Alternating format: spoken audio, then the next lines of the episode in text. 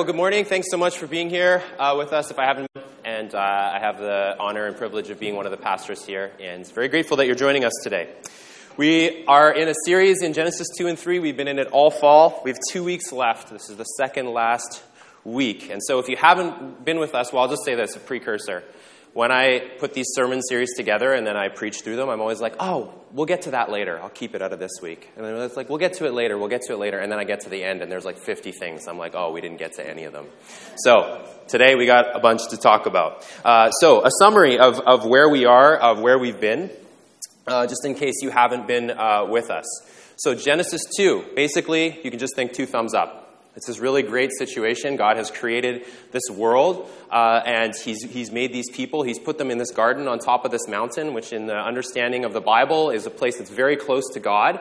And there's all this potential for these humans. If they make the right choice, if they pass the test, they can be part of this blessing that's going to flow out to the rest of the world, bring water to the desert in the vernacular of the Bible. But Genesis 3 basically takes these two thumbs up and just starts to turn them down um, what we meet is this first character that's a snake. And the snake uh, could be the most uh, powerful animal, could be the most wise animal, or it could become this chaos creature. And we see that the snake chooses the second path to become the chaos creature. And then it tempts the humans, and the humans have the same choice. They're these elevated creatures in the world. What are they going to do with their power that God has given them? And they, instead of choosing to partner with God, they choose to partner with the snake, and they also become chaos creatures, unleashing chaos. And as Gareth preached last week, things from there just fall apart. Basically, that's what the narrative says. And that's one of the key teachings that we need to take from Genesis 2 and 3 of understanding sin, understanding what happens when we don't partner with God. That, that we can never contain those things, we never can keep them in a box. The things that we do on our own, in private, on our phones, with our money, with our time, those things never stay locked in those places. They always tumble out. It's like an avalanche that you cannot control. And so the passage that we're going to look at this morning, we're going to continue to look at, follows that conversation. The people have failed the test, they've had a conversation with God, and now God is the main speaker, and he is speaking curses and consequences. But before we zoom into that section of the passage, I want to zoom out a little bit because we can learn something really important about reading the Bible and how to become better Bible readers. So if you're looking at Genesis uh, 3 on a screen, or if you're just hearing it read aloud, as we do here often, um, you'll, you'll get the gist of the passage. You'll be able to understand what's going on. But if you were able to read it in a physical Bible, which is uh, what that's Pastor Mitch thinks that's the only way real Christians read the Bible, um, then you will see, you will actually see something else. He is for once correct on this one, okay? So I want I've just taken it from uh, online, and this is how uh, Genesis 3 looks. So, chapter 3, the temptation and the fall. The people meet the snake, and they make the wrong choice. They choose to partner with the snake. That's what it looks like. The second part of the passage, this is sin's consequences. This is what Gareth preached on last week, where they have this conversation with God. And then here's the section of, of Scripture that we're looking at today. It follows that. And you might notice something a little bit different about this section of Scripture. It's actually formatted differently. There's an indentation to all of the words that God is saying. And what the English uh, you know, compilers of the Bible are trying to signal for us is that there's a difference here. This is less like the paragraphed dialogue that we've seen so far, and it's more like a poem. That's actually what it is. When you see it indented like that, it's talking about it being a poem, which in my mind is a really, really weird way to express curses and consequences. Um, I don't know if you've ever expressed them in a poem before. Um, maybe if you were a rapper, you know, you might do something like that. If Drake is like, here's the curses and consequences for you, Meek Mill. Um, or Taylor Swift, if she's like breaks up with another boyfriend, she's like, I think I need to put some terrible poetry into a new album. Um, which is this my warning to you, Travis Kelce? I know you're listening.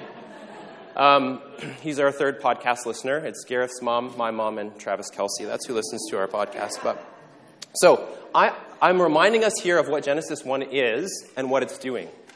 It's ancient literature. And so it functions in a way that we might not be familiar with. And we need to remind ourselves of that every time we come to the, the story of the Bible. And it's also trying to teach us how to read the rest of the story of the Bible.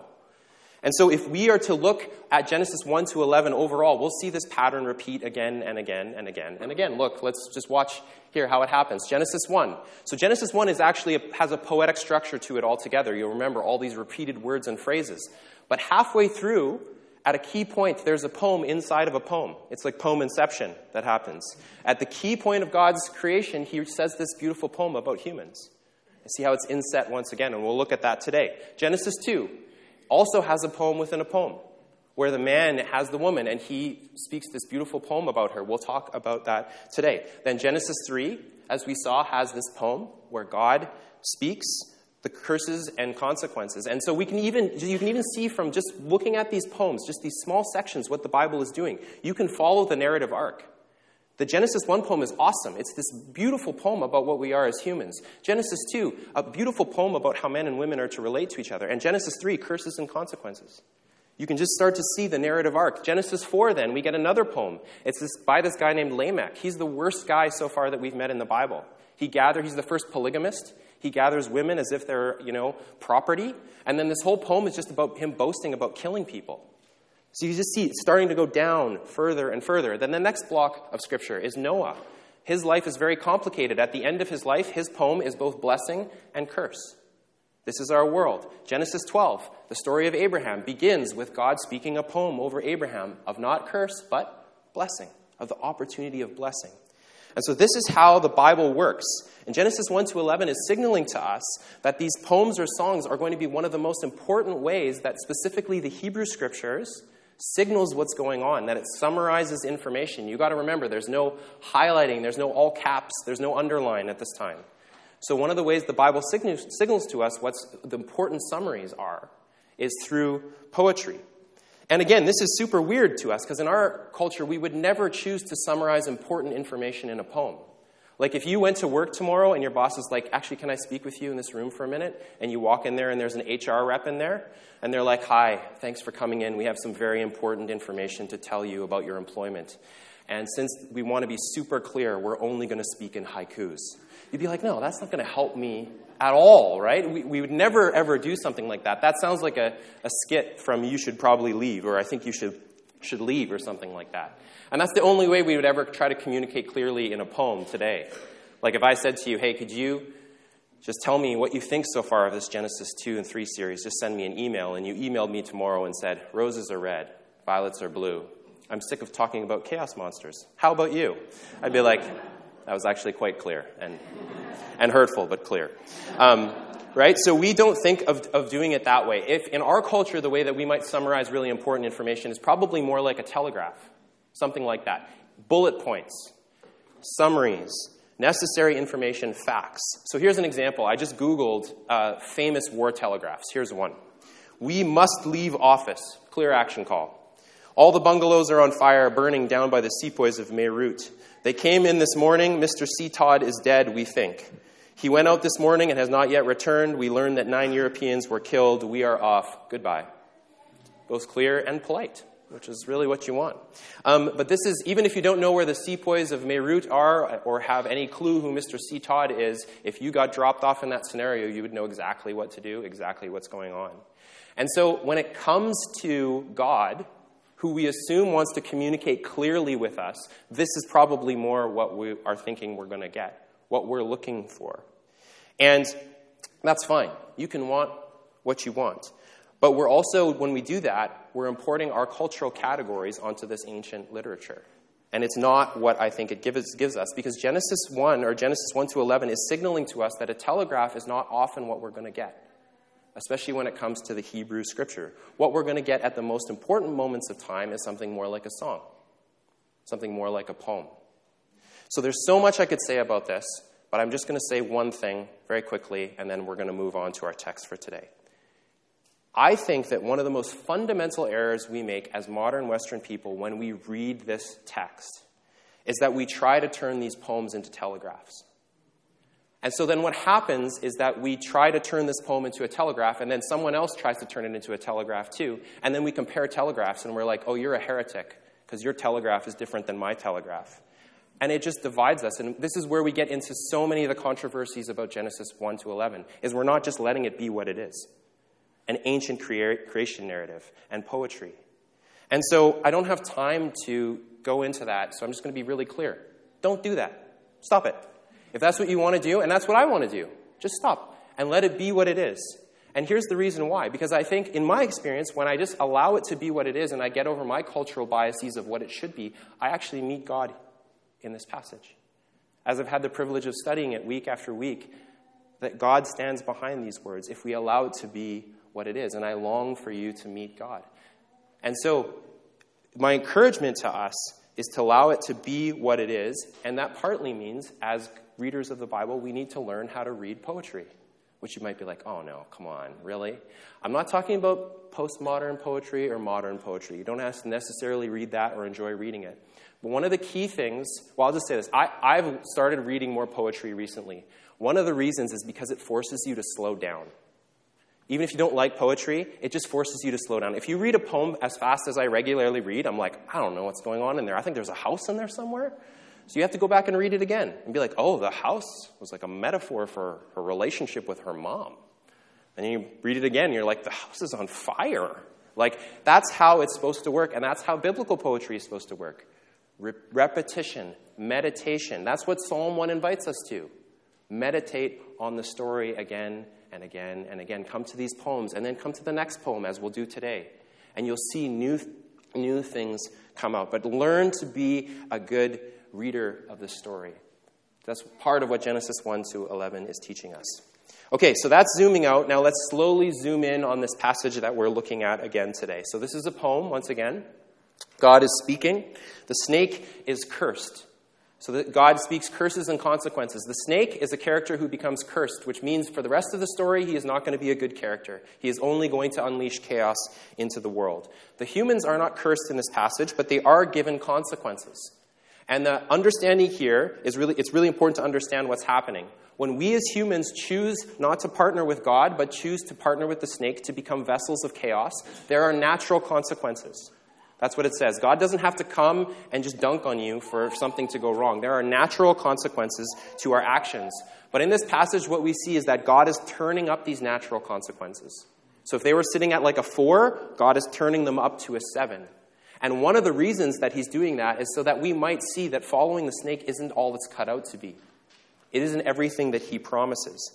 And so, how does God turn up the consequences so far in this passage? We looked at this two weeks ago.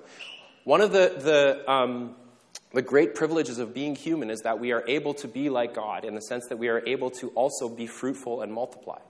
That's what we see God doing is he's creating and we also get to create like this God. And there's many different ways as humans that we do this. But for women, one of the unique ways that women can do this is that they are able to uh, conceive, carry, and birth children into the world.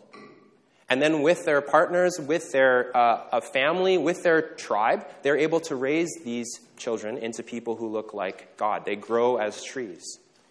And the, one of the unique ways that men, at least in the ancient Near East, did this is they would work the ground primarily. That was their job. So they would plant seeds, they would cultivate the ground. And again, with their family and with their tribe, they would be fruitful and multiply. They would create enough food for everybody else. So these things would have always taken work. But what God says in this poem is that now that's going to be characterized, these efforts to be fruitful and multiply are going to be characterized by etzeb. That's the Hebrew word, which means not just physical pain, but, but emotional pain. They're going to become difficult. They're going to become filled with grief. And then what we see is God saying these words. So, in the midst of speaking these consequences, he speaks specifically to the woman, and he says this And your desire will be for your husband, and he will rule over you. And your desire will be for your husband, and he will rule over you. Merry Christmas, by the way. I don't think I said that to you guys yet. So, okay, we're going to look at this passage in three different parts this morning. So, here's the first one. I just want to give us a reminder. This passage and this whole section of God's poem is not describing the world in the way that it should be or the way that God wants it to be. That's Genesis 1, two thumbs up, Genesis 2, two thumbs up, Genesis 3, two thumbs down. And that's where we are.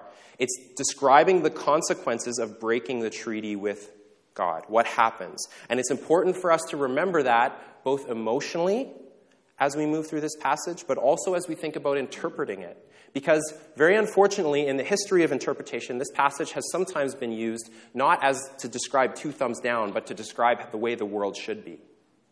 And that is not at all, uh, from what I understand, the context of the passage. Just like God says, it is not good that our efforts to be fruitful and multiply will be filled with etzeb.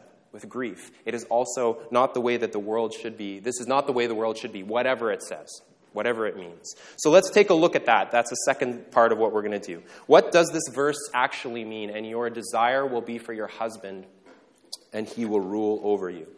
So we need to look at this verse, we need to zoom out slightly and look at this verse within the wider context of these chapters. And that's again what, what Genesis 1 to 11 is doing is it's encouraging us to keep reading, keep reading the story. Find out what these verses mean, find out how these consequences play out in real life. And fortunately for us, we don't have to go very far in God's story to see these words repeated almost verbatim. Because that happens in the next chapter, Genesis 4 where it says something very, very similar to this. So let's read through this, this uh, section of Scripture and see what we can understand about what it says in Genesis 3. So, Genesis 4, verse 1. So, the people, uh, God has spoken his consequences on them. They're kicked out of the garden. This is the next story, Genesis 4. It says, The man was intimate with Eve, and she conceived and gave birth to Cain. And she said, I have had a male child with the Lord's help. In this one little verse, we see what life looks like outside of the garden and the complexity now of what it means to be human. On one hand, Eve speaks these beautiful words I have, with the Lord's help, I have partnered with God, and I have been fruitful and multiplied. It's, she's, she's referencing Genesis 1 in her own words. It's a beautiful statement about what it means to be a mother and what it means to be a human and to partner with each other and partner with God. But at the same time, we see in this sentence or in this verse words that we've just seen in Genesis 3 that God has used conceive and give birth. And what did God say about those words? They are going to be filled with etzeb. They're going to be filled with pain. So, on one hand, we will be rejoicing with Eve, and on the other hand, we should be thinking, oh no, where is the etzeb going to come? Where is this pain going to show up in the story? So we keep reading. She also gave birth to her brother Abel. Now, Abel became a shepherd of flocks, but Cain worked the ground. Once again, the complications of what it means to be human. It's awesome that your sons have jobs. Like in this economy, fantastic. They're not going to be able to afford a house, you know, being shepherds, but you know, it's good that they have a job. But what, we, what have we heard about the ground already? The ground in Genesis 3 is cursed. And our efforts in the ground are going to be characterized by Etzeb. And so we should be thinking, oh no, what's going to happen? Verse 3 In the course of time, Cain presented some of the land's produce as an offering to the Lord. And Abel presented an offering, some of the firstborn of his flock and their fat portions. The Lord had regard for Abel and his offering, but he did not have regard for Cain and his offering. And Cain was furious, and he looked despondent. So we don't have time to talk about why God didn't regard Cain's offering. We just need to see that Cain was upset. Right? We just think of like Caillou, if you've ever watched that kids show. Cain was upset. Okay, that's all we need to know. Verse 6 Then the Lord said to Cain, Why are you furious? And why do you look despondent? If you do what's right, won't you be accepted? God is doing exactly the same thing that he did with Adam and Eve, just asking some questions. But if you do not do what is right, sin is crouching at your door. First time the word sin is used here in the Bible is right here. And he's, God is saying to Cain, Look, you are standing at your own tree. Just like your parents stood at a tree, you are now at a tree of decision, a tree of testing. And on one side, there is this snake. Although in this passage, it's not a snake anymore, it's something like a panther, some sort of wild beast that is coiled and crouched and ready to pounce on you. And this is important for the understanding of sin in the Bible. Sin isn't just something that we do, it's not some, something like ethereal thing out there. Sin is an active agent, sin is a superorganism. It wants us. It's ready to pounce. And here's the key verse for us this morning. It's sin wants to pounce. Its desire is for you, but you must rule over it. Its desire is for you, but you must rule over it. Almost exactly the same words we saw in Genesis 3. And these are the only, this is the only other time these words are used in the rest of the Hebrew Scriptures. So it's really key for us to understand what it means in Genesis 3. So, what is this passage talking about, Genesis 4?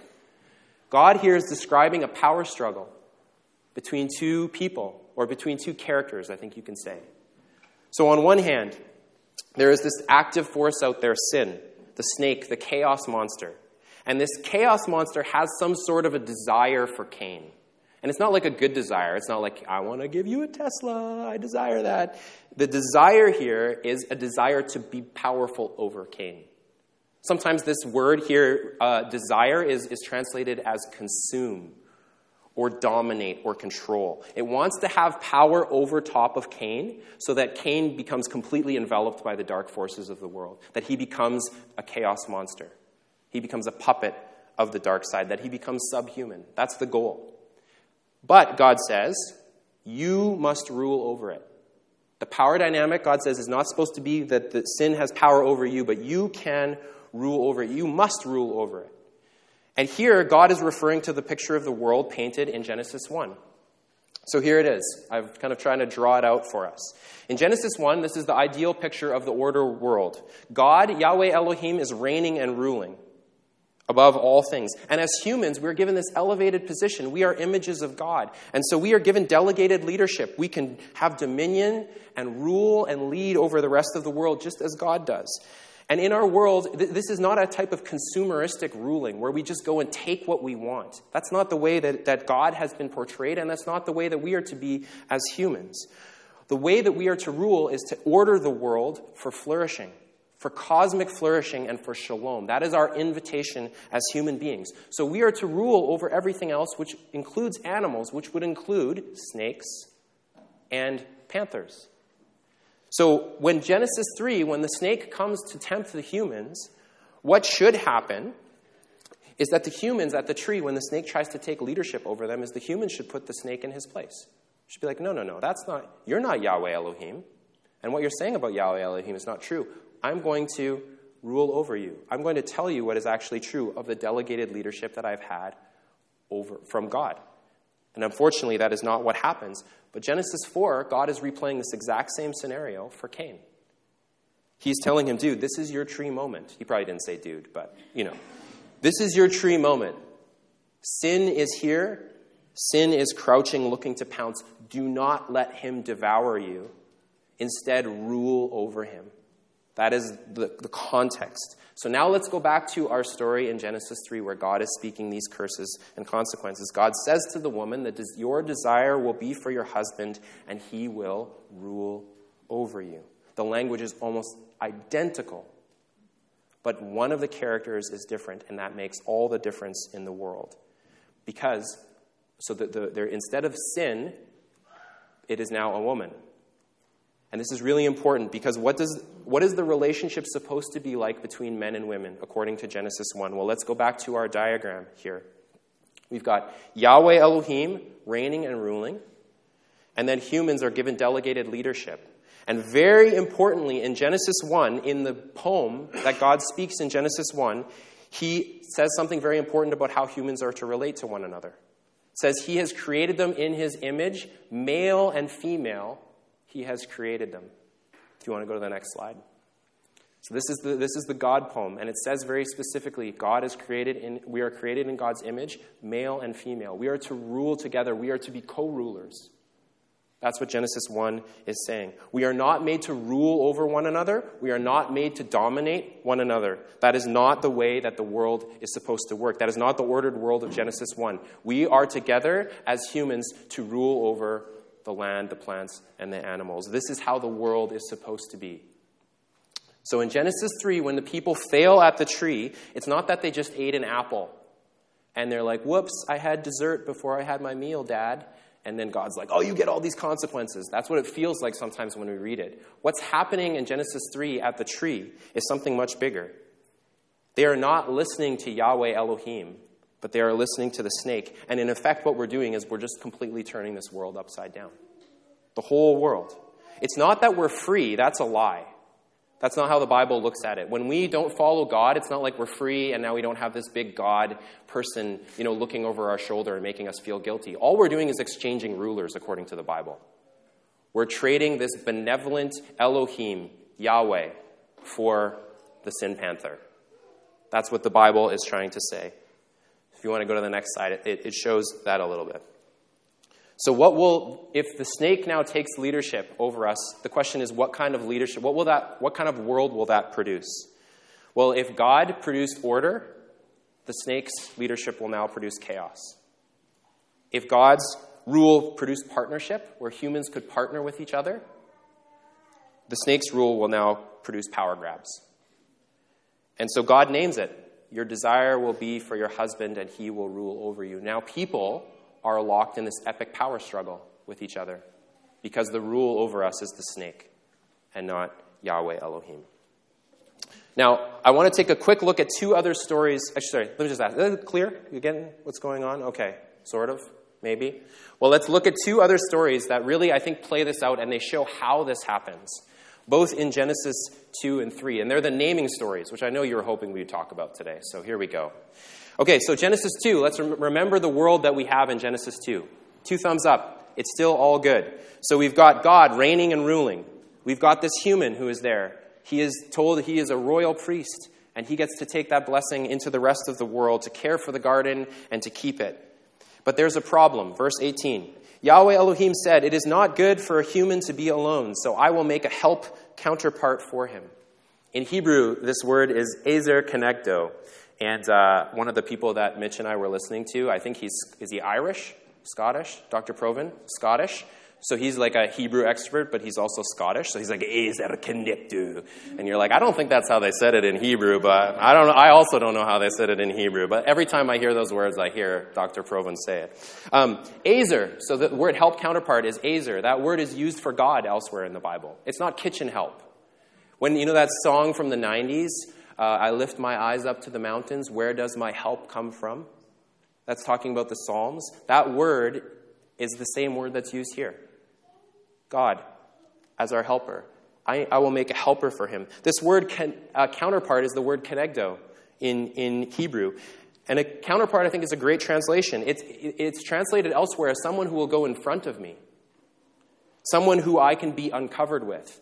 And you know, our junior high minds are like, oh, they could be uncovered together. Oh. Yeah, that is part of it. And it's part of the story where they're naked. But the whole point is that they can be fully themselves. They can be naked and unashamed with each other. I need someone who I can be naked and unashamed with, who can partner with me in that way. These words aren't demeaning at all.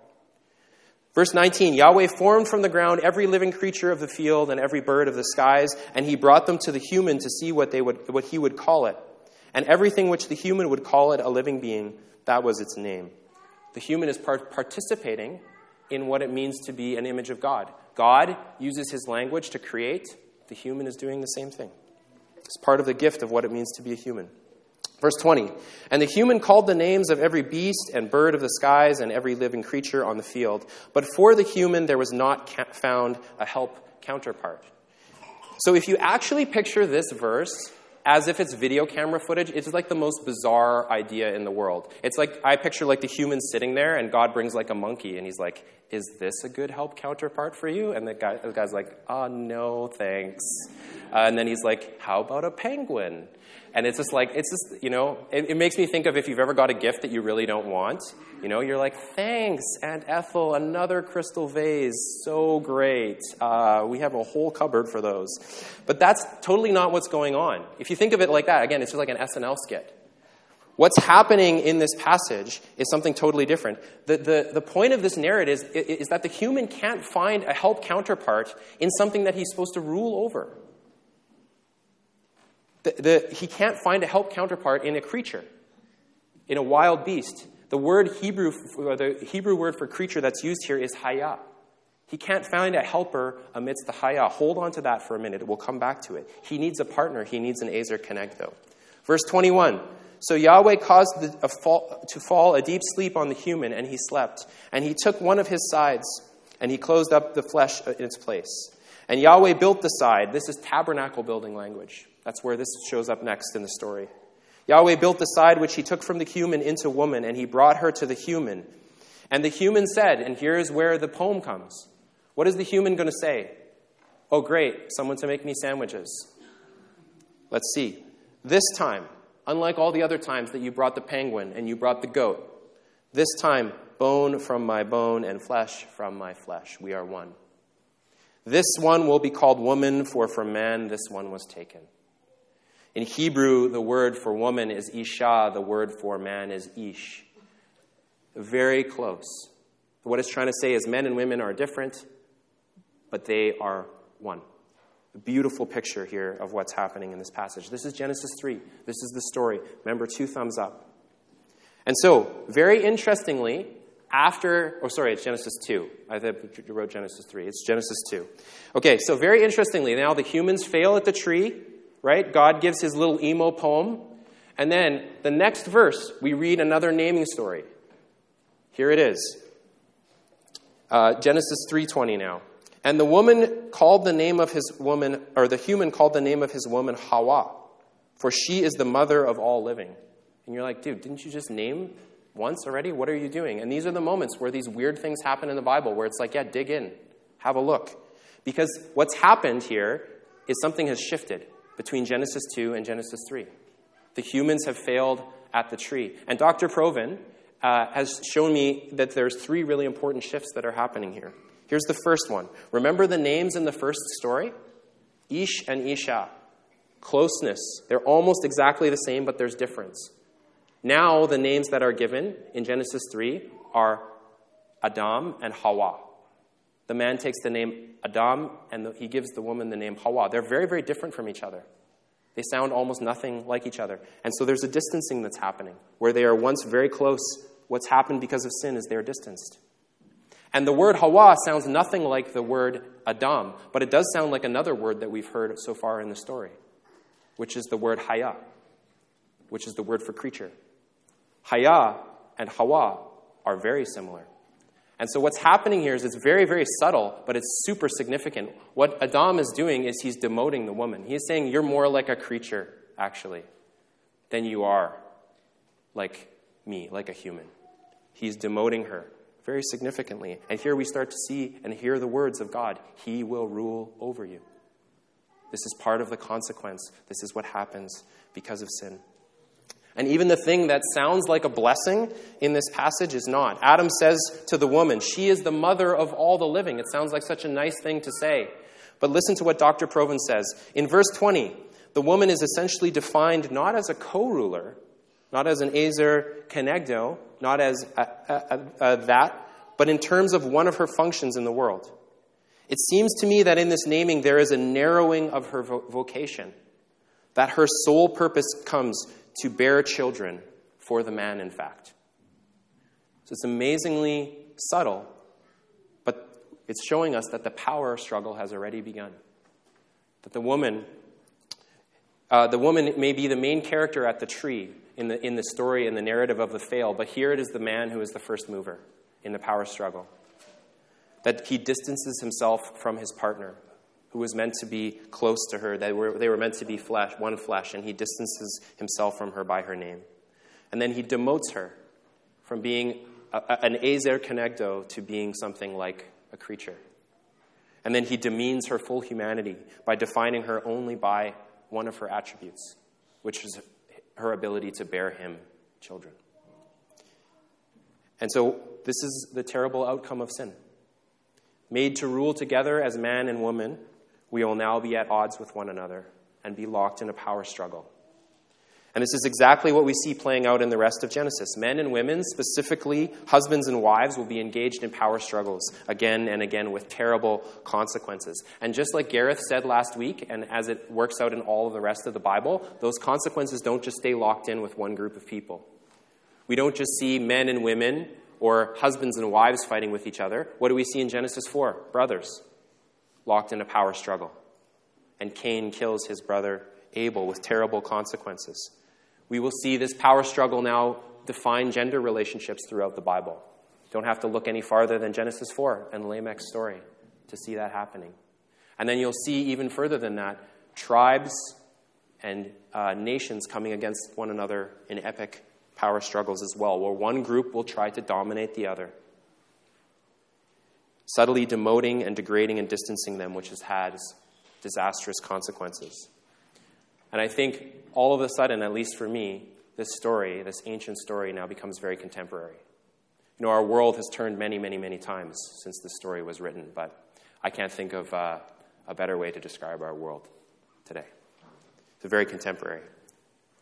So I want to close with what, what, we, what do we do? What do we do with this story. And I, there's three things I want to call us to this morning as we close. The first is that we're called to lament. Um, I want to say, again, a big thank you to those who shared and, and everyone who came to the Lament Night uh, on Thursdays. Oh, it was such a, a, um, sad night, but it's a beautiful night. And so thanks again for honoring us with your stories. To lament is, is to continue to do what we did on Thursday, which is to name the darkness in our world. That we will not be people who just sit by and say, oh, that's just the way the world should be. It's just another broken relationship. But we name it, and we, we, we will not be silent. That is part of our witness, that is part of our lament, to say, I will not be silent about the darkness that I see in the world and the way that these consequences have tumbled down throughout history onto us. And I'll just say, reading through this passage in these past few weeks, here's a few of the laments that I have, just very, just personal. I lament that as a man, in, in a sense, we have been the winners of this power struggle throughout history most of the time. And that has uh, dehumanized untold numbers of women throughout history. And that's very, very sad to me. Um, and, and, and here's the thing when, when it, we were meant to rule together, when we engage in power struggle over one another, it doesn't just dehumanize the person who's below, although it definitely does that. It dehumanizes the person who, who's subjugating. And I just know as a man, um, which is something I tell myself every morning in the mirror you're a man. As a man, I kind of don't know what that all means, to be honest. Some of the scripts that I've inherited about what that means are all about power. And I try and, like, that's part of my life story, is to try to detangle that. I lament that. I lament that as a Christian, we've taken this story, and what we've done is we've, uh, Christian people throughout history have gone around the world and said, like, what we're going to do is dominate you.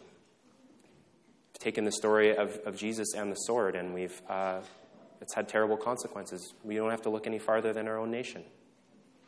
I lament what's happening right now in Israel and Palestine. 3,000 year old um, evidence of, of this exact consequence. It's a lament for me. I don't know what they are for you. Where do we lament? Where do we call out the darkness? But as we move towards Christmas and we sit in the darkness, Advent begins in the dark, as Gareth said last week, we also must learn to hope. As John 1 says, to see the light that's shining in the darkness. And remember, all of these consequences, they start with God saying something really weird. He says, I will increase. I will turn up the consequences. I will multiply the consequences. And when we look at the darkness in our world and in our lives, we might think like, why, God? Why, oh, why, oh, why would you do this? And one of the reasons the Bible gives is that God says, I'm multiplying these consequences so that it gets dark in here.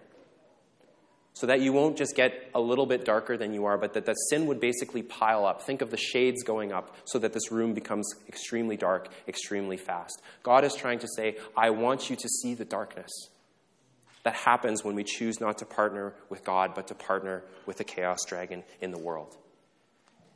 And that is what we are called to do when we lament, is to cry out, to say, I'm not ignoring this anymore, but also to admit that we are helpless when it comes to the chaos dragon in the world. Like, I don't know what you think when you open up your news app and you see the front page. Every week, I'm just like, oh my goodness, I don't know what I can do. And so we are taught to learn to cry out, to, to learn to lament, but to cry out to God. That's where all this language comes from. Save us. Please help us. Let me turn away from the way that I'm going and come back into this story. And at Christmas, what we celebrate is that God did come. He came in the person of Jesus. He has answered every single one of those prayers in the person of Jesus. And it, he didn't come in the way that we all thought. Instead, he came as a baby and he got completely snowed under by the avalanche of sin. All these consequences that are mentioned in Genesis 3, all of the thousands of years of them were, were met in Jesus. That he took all of those consequences on. And even more than that, it says that Jesus on the cross became cursed. Adam and Eve are never cursed in this passage. If I was God, that'd be the first thing I would do curse them. They are never cursed. Jesus even takes on the curse for us. And he's completely consumed by this panther of sin that crouches at every one of our doors. But the dark power which holds each one of us captive was not able to hold Jesus. That is the good news of the story. As the song says, he burst forth in glorious day. Up from the grave he rose again. And as he stands in victory, sin's grip has lost, or sin's curse has lost its grip on me. Is the good news of the gospel. And this is what all of the New Testament writers are trying to tell us that the curse which exists for all of us has been reversed by our King who has become cursed for us. That the wall of hostility that's been built over thousands of years and that we continue to build day after day after day, this wall of hostility has been broken down by Jesus, who is our peace. That the sin, the power of sin, this dark power that enslaves us, we are now free of because of King Jesus. And the Apostle Paul, in one of the most important verses in the New Testament, says it this way Galatians 3 For those of you who were baptized into Jesus have been clothed with Christ. This is a little jazz riff on the end of Genesis 3, where the people are going out, they're kicked out of the garden, but they're naked and ashamed. God clothes them. Paul is saying this is what God has done for us in Jesus, for all of us who are ashamed. He clothes us with Jesus himself. We're willing to walk into God's story. And in God's story, there is now no Jew or Greek. These ethnic battles that have defined us over centuries are, are no longer true in the family of God. Slave or free, the way that we economically oppress one another, are no longer the key things in the family of God. And it's so key for us today male and female. That is not the dynamic, the power dynamic that exists anymore if you are, as he says, one in Christ Jesus. We can be brought back to that story where we are able to be co rulers once again with one another. This is what Jesus has done, and this is the absolutely crazy invitation to each one of us. If we're in Christ, we're free to become human once again. To become, come back to those pictures of, what, of how God created the world. And we as a church are invited to become a human family once again. That's what we're supposed to be, is a witness to the watching world, which is sitting in darkness and may not have language for it, may not have eyes to see that the snake is at work. We, as a group of people, free from the power of the snake, under the um, lordship of Jesus, are able to shine a light out into the watching world, that they might see something is different here. There might be a different way of doing this. This is the invitation for us as the church. And I think it would be a great place to end the sermon, not only because of time. But I, I, I don't want to leave this. I was thinking and praying about this this week. I don't want to leave this as just theoretical, which is something I often do. I'm, I'm often don't like to tell you very practically what to do. That's Mitch's job. He'll be like, you need to read all of Ephesians 3 and memorize it by the end of the week, um, which is great. But I don't want to leave it theoretical today. I was just burning on my heart. So just here's, here's how do we do this? How do we become these people? Just a few tips. First, become aware of where you're living in the old story. Where are you still living under the power of the snake? Where do you demean? Where do you demote? Where do you dehumanize? Where do you distance yourself from other people? All of us do this. Our cultures may have taught us to do it differently, but we all do it in some way, shape, or form. We're still living in that old story. Where do you do this in your life? Think of your closest relationships. Genesis 3 talks about husband and wife. But think of your closest relationships you have. Think of gendered relationships that you have in general. Where might you just be dunking on the other gender or your own gender? Hating on yourself. Which ethnic and cultural groups do you do this to? We all do it. Where is God inviting us back into his story? You know, a question that God always, it's like a, it's like a sore muscle. God just pushes on it for me. Where are you unable to forgive? Where are you unable to forgive? In those places, at least in my life, those are places where I'm still trying to hold power over someone. And I'm looking at that other person who has wronged me, and look, we have been wronged by other people, we have been wronged by communities, but I'm looking at that other person as if they are Satan themselves. And, and the Bible is very clear. He deserves no mercy from us. He deserves all of our anger, our vitriol, everything, but humans do not. They are made in God's image. The places where we struggle to forgive is exactly the places that are being talked about here. They're the places from which these wars grow. And God is inviting us into new humans. These are the places where the snake still has his claws on us. So, would you hear today Jesus' offer of freedom for you and for me to see our King who came as a vulnerable child, who died naked, cursed, and shamed? And would you walk the same path of him to die and then rise as a new human, to become human once again. And that's what we celebrate every time we come to the table, which we're about to do today. So we invite you to come to the table to receive this story that we might become new humans, a new human family, and give hope and light that we talk about so often at Christmas to the rest of the world. Let's pray to close. God, I thank you for the, um, well, this, this is a tough passage for us to hear, and I'm sure it hits home in, in many different ways uh, if we allow it to seep into our hearts.